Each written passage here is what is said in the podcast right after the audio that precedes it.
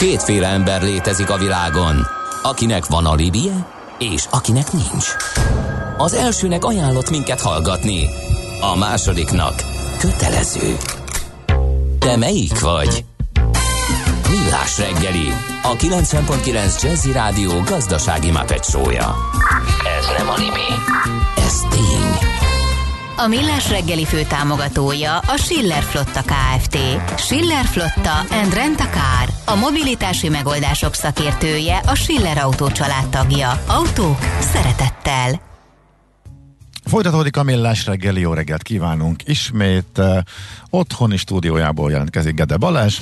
Bentről pedig Ács Gábor, jó reggelt kívánok én is. És tehát remélhetőleg ez egy ideiglenes megoldás, és majd jövő héten, amikor megszabadulunk a baciktól, akkor ismét mindketten innen bentről fogunk majd beszélni, vagy illetve beszélgetni a vendégeinkkel. Nézzük, mi újság az utakon.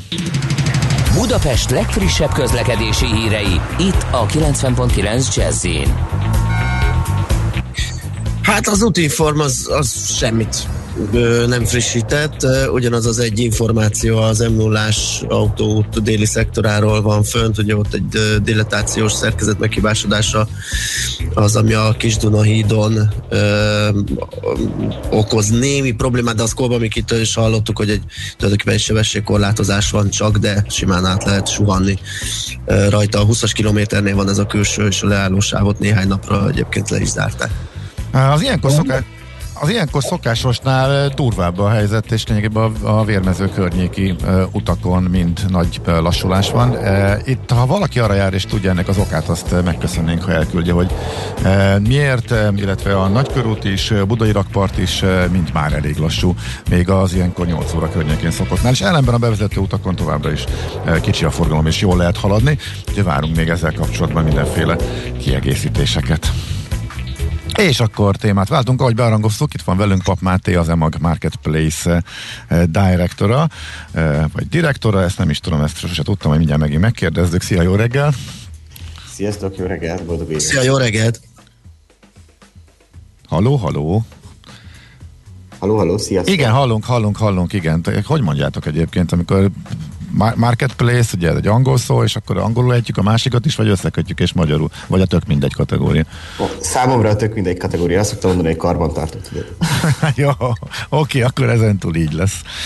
Beszélgettünk már arról, de láttunk egy érdekes GKI kutatást is, hogy itt a csőd elől, vagy a csődtől is megmenekülhettek vállalkozások azáltal, hogy jó feltételekkel van lehetőség bekerülni piacterekre, és mindig azon gondolkodom, azon a dilemmán, hogy érdemes-e ezt megosztani, érdemes minden sajátba is, piac téren is értékesíteni, kinek melyik, illetve ezzel kapcsolatban vannak az év második felében egyéb változások is, úgyhogy mesélj.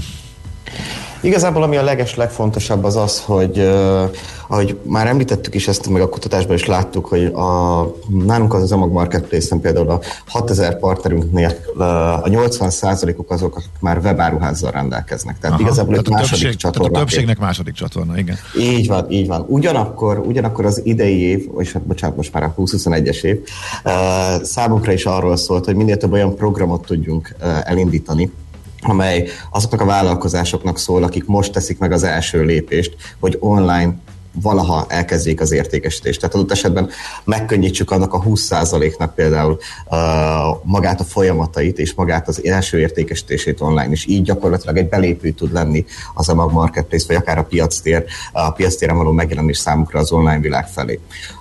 A kérdés második részére pedig inkább azt válaszolnám, hogy olyan programok is kerültek elindításra, amelyek azt segítik elő, hogy a már piactéren értékesítő partnerek más országokba tudjanak megjelenni. Tehát számukra már egy mentőv nem csak a magyarországi célközönség lehet, hanem akár a romániai, a bolgár piac is. Uh-huh. Okay. Azon dilemmázok közben, hogy a kezdőknek, vagyis akik most akarnak az online értékesítésbe belefogni, azoknak mi az egyszerűbb? Nálatok elindulni, mert nincs beruházási költség, ott rögtön el lehet kereskedni, vagy jobb megcsinálni a sajátot, mert azért nyilván a kereskedéshez egy árunyilvántartó rendszer, egy számlázó rendszer, mindenféle egyéb is kell, amit mellé kell telepíteni, tehát már valamilyen infrastruktúra nem árt, hogyha van mögötte. Máté, bocsáss meg, mielőtt válaszolsz, hadd szóljon be, mert a hallgatók is mosolyognak rajtunk, hogy föltettünk egy kérdést, amire előtte a válasz elhangzott a közlekedési hírekben. Szóval ami a Vérmezőnél olyan baleset volt, lezárták az Attila utat. Nem mindig halljuk, mert hogy már készülünk általában a következő beszélgetésre azt a hírblokkot, úgyhogy ezért van, és tényleg a környék az nagyon nehéz. Meg visszafordítanak mindenkit, írja egy hallgató, teljes útzára a Vérmező közepén, és ezért a túloldalon is nagyon lassan. Búró Szilárd is megírta nekem, köszönjük szépen, aki nem várta meg, hogy 9:30 a tőzsde beszámoló mellett elmondhassam. Szóval tanulság, igyekszünk odafigyelni és hallgatni mi is, hogy akkor ne kérdezzünk olyat, amit ti már tudtok, kedves hallgató. Szóval a kezdő előbb egy marketplace-en jelenjen meg, vagy csináljon sajátot, mi a jobb? Nézzétek, igazából ami a legfontosabb az az, hogy pont ahogy említetted, hogy milyen infrastruktúrára vagy mire van szüksége. Az, hogy gyakorlatilag el tudjuk kezdeni online értékesíteni egy mikrovállalkozás, egy egyéni vállalkozás, egy KKV. Gyakorlatilag ami a legfontosabb pont az, hogy egy piactér esetében már olyan fajta támogatást tud megkapni, amelyet nem kell saját kútfőből igazából rögtön az elején alapokként befektetnie, illetve amire koncentrálnia. Úgyhogy én azt tudom mondani, hogy nagyon-nagyon sok esetben azt látjuk, hogy egy piactéren azért jelenik meg elsősorban egy KKV, mert gyakorlatilag itt már egy olyan tudásbázissal lesz gazdagabb, amelyet adott esetben utána át tud ültetni, vagy valamilyen részben fel tudja használni majd a saját csatornáira is. Tehát gyakorlatilag, ha költségoldalról nézzük, akkor biztosan a marketplace irányból, érdemes piacterek irányából megközelíteni. De ami a legfontosabb, az az, hogy a felmérésből, amit említettetek is, ott is az jött ki, hogy a digitalizáció és maga az erőforrás, a szakmai erőforrás hiánya az, ami megnehezíti igazából az online térbe való átlépést. És ez pont egy olyan oldala egy marketplace-nek, egy piactérnek, amiben a legtöbbet tudunk támogatni és a legtöbbet tudunk segíteni, hiszen itt gyakorlatilag ezt a tudásbázist tudjuk átadni rögtön a kezdeti hónapokban, és ezáltal gyakorlatilag felkészítünk egy KKV-t arra, hogy úgy a későbbiekben adott esetben a saját csatornáján is, és a piactéren keresztül is értékesítsen. Mm-hmm. Oké.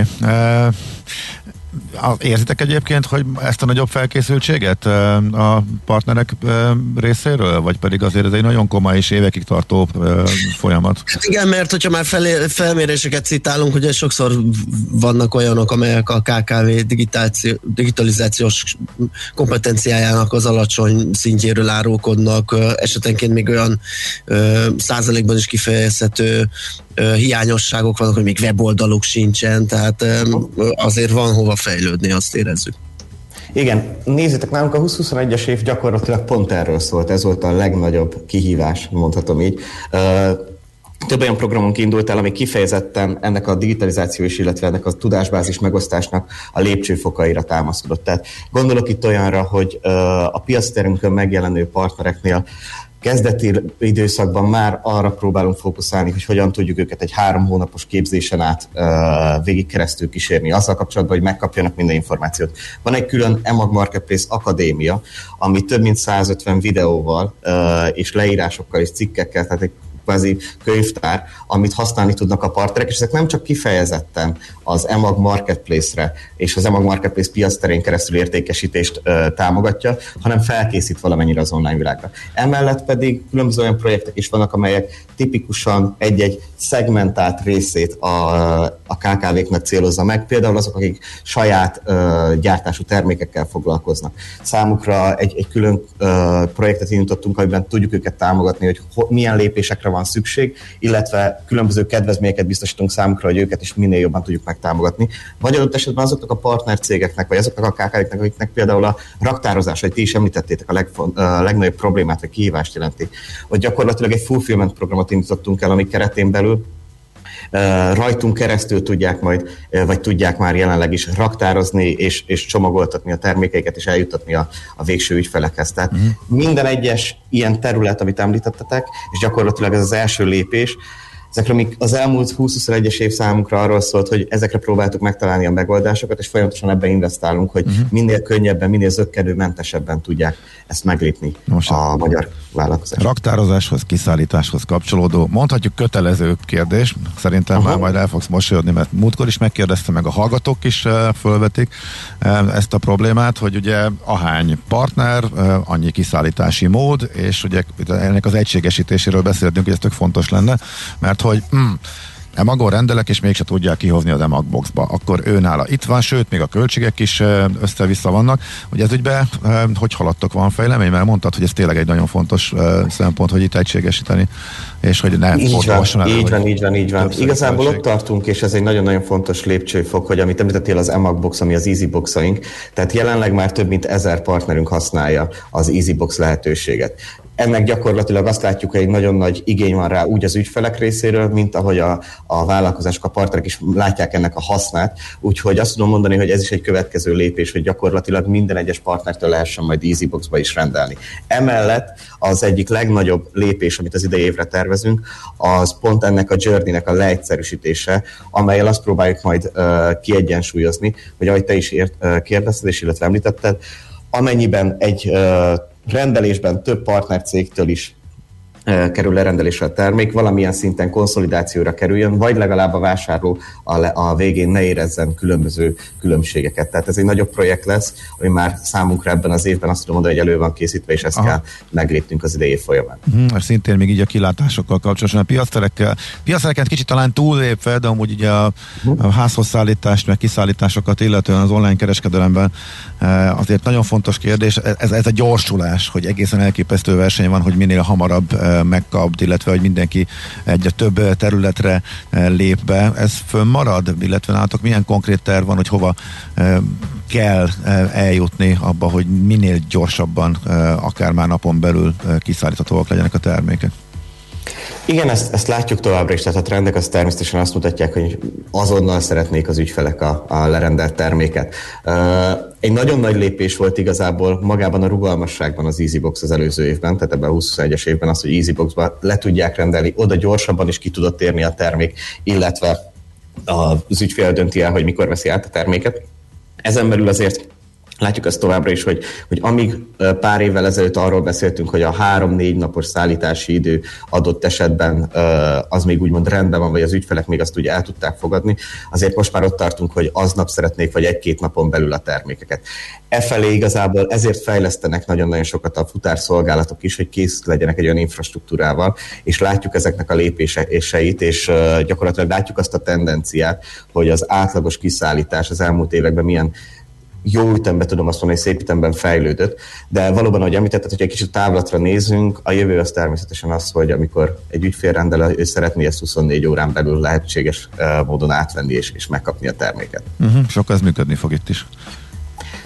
Mindenképpen ez a tendencia, hogy mivel ezek az igények vannak a vásárlók részéről, ebbe az irányba kerülnek a fejlesztések és a projektek mindenképpen, hogy ezt meg tudjuk lépni. Jelenleg például az emag.hu már van olyan opció, hogy időzíteni lehet valamilyen szinten azt, hogy azt a rendelést mikor szeretné megkapni az ügyfél. Tehát itt azért már vannak ilyen timeslotok, úgymond, amiket ki tud választani, és ez gyakorlatilag minden olyan lépést teszünk meg pont ezért, hogy a vásárlókhoz közelebb hozzuk azt a pillanatot, amikor ő át is tudja venni, és a terméket is ott is tud lenni. Azt váltja ki, ha jól sejtem, hogy nem tudhatjuk, hogy otthon kell maradni, vagy egyáltalán megkapjuk reggel, hogy azt a 3 órás szlotot, amikor majd hozzák, tehát ez sokkal egyszerűbb és kényelmesebb, hogyha ezt mi választhatjuk meg. Tehát akkor ennek megy ez elébe, hogyha jól értem. Igen, ilyen fejlesztések vannak, és ilyen elérhető opciók is vannak már az oldalon. Jó, oké. Hát nagyon szépen köszönjük, hogy beszélgettünk erről, és szép napot, és hát akkor sikeres évet kívánunk mindenek előtt nektek ismét. Köszönöm szépen, sziasztok, szép napot! Köszönjük, szia! Pap Mátéval, az eMAG Marketplace miben maradtunk? Direktorával beszélgettünk? A mindegyben maradtunk egyébként. Jó, oké. Aranyköpés a Millás reggeliben. Mindenre van egy idézetünk. Ez megspórolja az eredeti gondolatokat. De nem mind arany, ami fényli. Lehet kedvező körülmények közt gyémánt is. Na hát, egyik mai születésnaposunk, Lewis Hamilton. Sir Lewis már, nem? Bocsánat, Sir Lewis Hamilton. Na, azért, na. Coelho. hozzá. Hát figyelj, vért izzadtam, hogy vállalhatót vagy, hogy ne olyat, ami erősen emlékeztet a mesterre, tehát ő tényleg nagyon sokat mindent elmondott. Egyébként, na mindegy, mondjuk el, hogy mit sikerült akkor tőle. Na hát ez volt egy alkalommal, hogy cápa. Nem, inkább úgy szeretek gondolni magamra, mint egy párducra. A cápa a hátad mögül támad a tudtod nélkül. A párducról viszont tudod, hogy jön, de így is elkap. Hát ez most fordítva történt. Ez a legszerényebb mondásai közül. De ez legalább valami. Fordítva történt az utolsó futamon, és hát hősünk elkeseredett teljesen érthető módon. Én azt nem tudtam, hogy ennyire a divat diktátor vonalat nyomja már, mint ahogy látható róla készült képen is. Igen. Úgyhogy... De az, hogy tudatosan készül a Form 1 utáni pályájára, arra a világra, amit őt majd, illetve... Nézd, nekem mutatott egy jó példát erre, tehát ezt, hogyha ilyen kiállású fickóról van szó, akkor miért ne? Igen, ezzel teljesen egyet lehet érteni. Oké, továbbra is jönnek információk, nagyon nagy a dugó, sajnos a halálos áldozata is van, illetve elhunyt akit elütöttek, gázolásos baleset történt az Attila úton, úgyhogy emiatt van ott a teljes lezárás, úgyhogy valószínűleg a most közlekedőknek célszerű az egész környéket elkerülni, tehát a vérmező túloldalán is nagyon lassan lehet haladni. Ha vannak még közlekedési információitok, akkor azokat is természetesen várjuk, és meg is osztjuk a többi hallgatóval. Aranyköpés hangzott el a Millás reggeliben. Ne feledd, tanulni ezüst, megjegyezni arany. A mozgás jó, a mozgás egészséges, a mozgás motivál, serkenti a gondolkodást és fiatalít. Aki mozog, az boldog ember és kevésbé stresszes. Pályán, ösvényen, vízben, nyeregben, egyedül vagy csoportosan, labdával vagy anélkül, mindegy. A lényeg, hogy mozog, épp testben. És egy tanösvényről lesz szó, kirándulásról, túrázásról. Itt van velünk Tari Bolya, a hírszerkesztőnk, aki olyan lelkesen mesélt erről a kirándulásáról.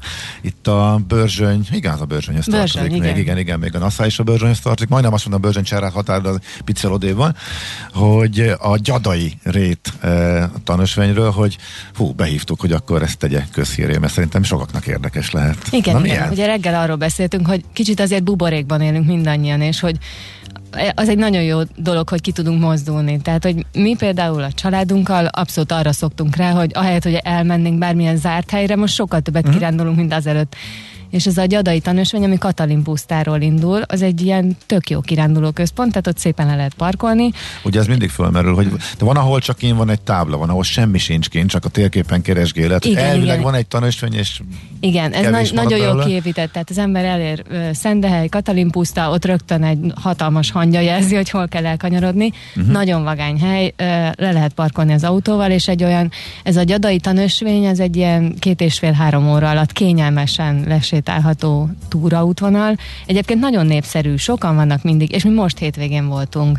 Tehát elindultunk, kicsit aggódtunk amiatt, hogy sár lesz, de olyan vastagon van az avar az ösvény mentén, hogy aki nem akarta a legsárosabb részén menni, én például szinte tiszta bakancsal értem haza, tehát egy nagyon kellemes volt. Nagyon sáros volt pedig az erdő a hétvégén. Tehát... Igen, az ott egy ilyen jobb rész, nyilván ott is voltak sárosabb szakaszok, de egyáltalán nem volt vészes, és ami a jó, hogy tényleg akár egy néhány éves kisgyerekkel is simán végig sétálható, mert nincs nagy szintkülönbség, és vannak benne ilyen nagyon-nagyon aranyos részek. Magyarország egyébként leghosszabb gyalogos függőhídja ott van ezen a gyadainak. Ezt kimondottan ebbe a tanösvénybe építették be? Igen, az egyik ilyen árok felett átvezette egy függőhíd. Hát ez a fénypontja a kirándulásnak, tehát a mi kis 6,5 évesünk, akivel kirándultunk, ő alig várta, hogy eljussunk a függőhídig. Szóval tudta előre, tehát nem meglepetés volt. Nem ez volt az első túránk. Azt olvastam róla, hogy több élményelem is gazdagítja, ez nyilván az egyik. Ez az egyik, igen. Van még? Hát van olyan, hogy ilyen pallókon vezet át az út, ahol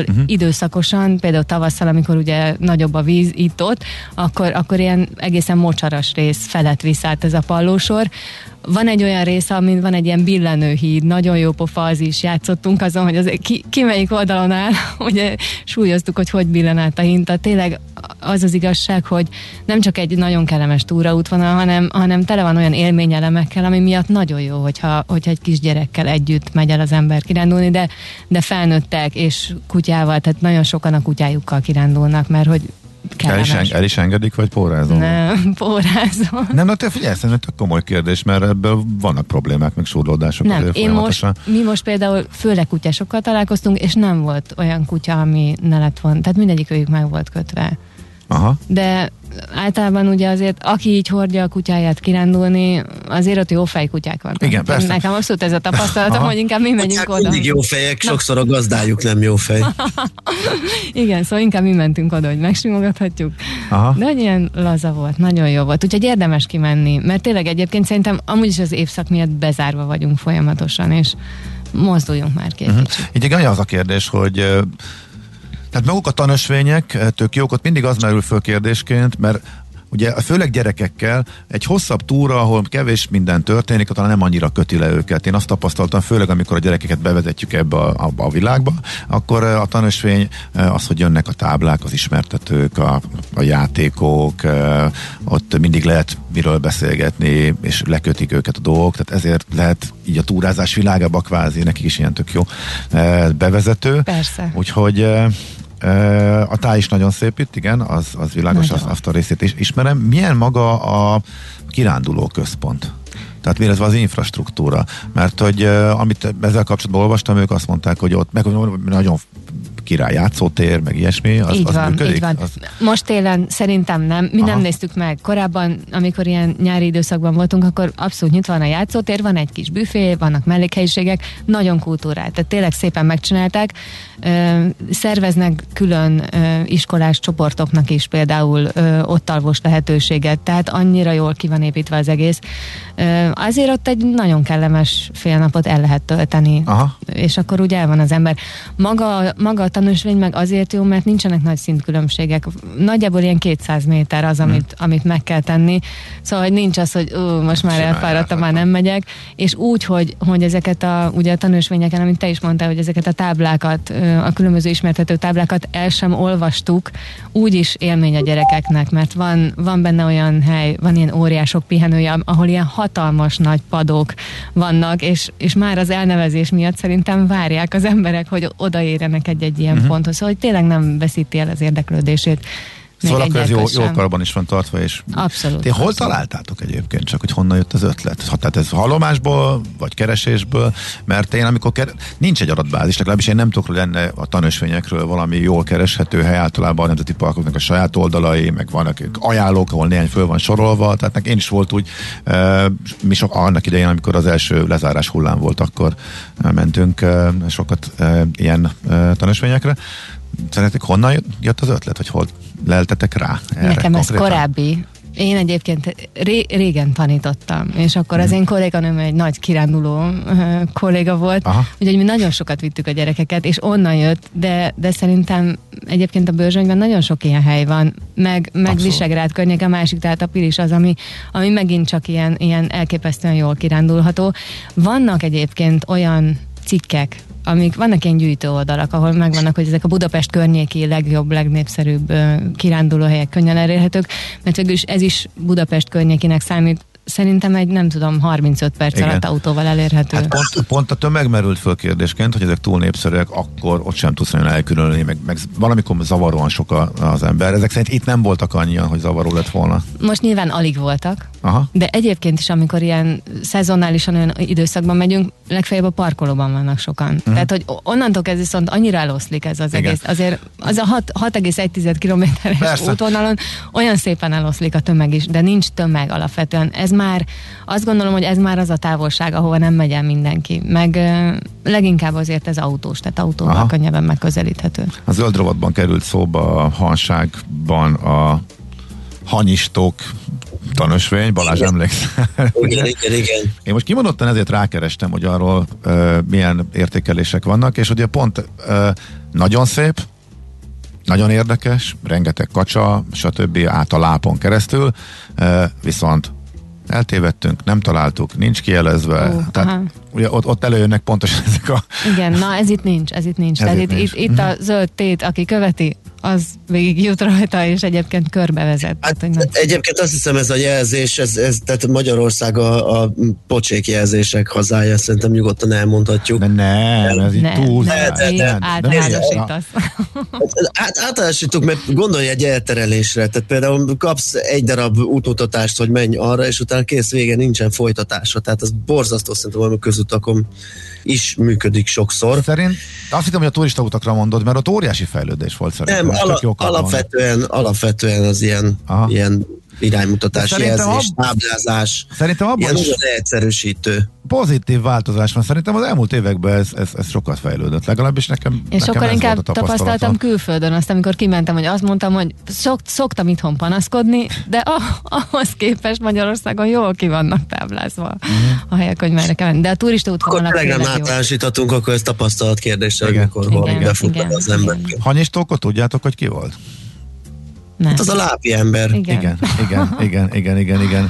És ennyi ugrott be nekem, hogy a lápi ember, és utána ennek is utána kerestem, és akkor ugrott be, hogy az első emlék az a Névtelen Várból volt, ugye Névtelen Vár című, a filmben is, vagy a regényben is szerepelt, és egyébként elég sok írót megihletett, és annyit lehet róla tudni, hogy tényleg valahogy gyerekkorában ott ragadta a lábban, létező személy volt, és sok-sok évet élt.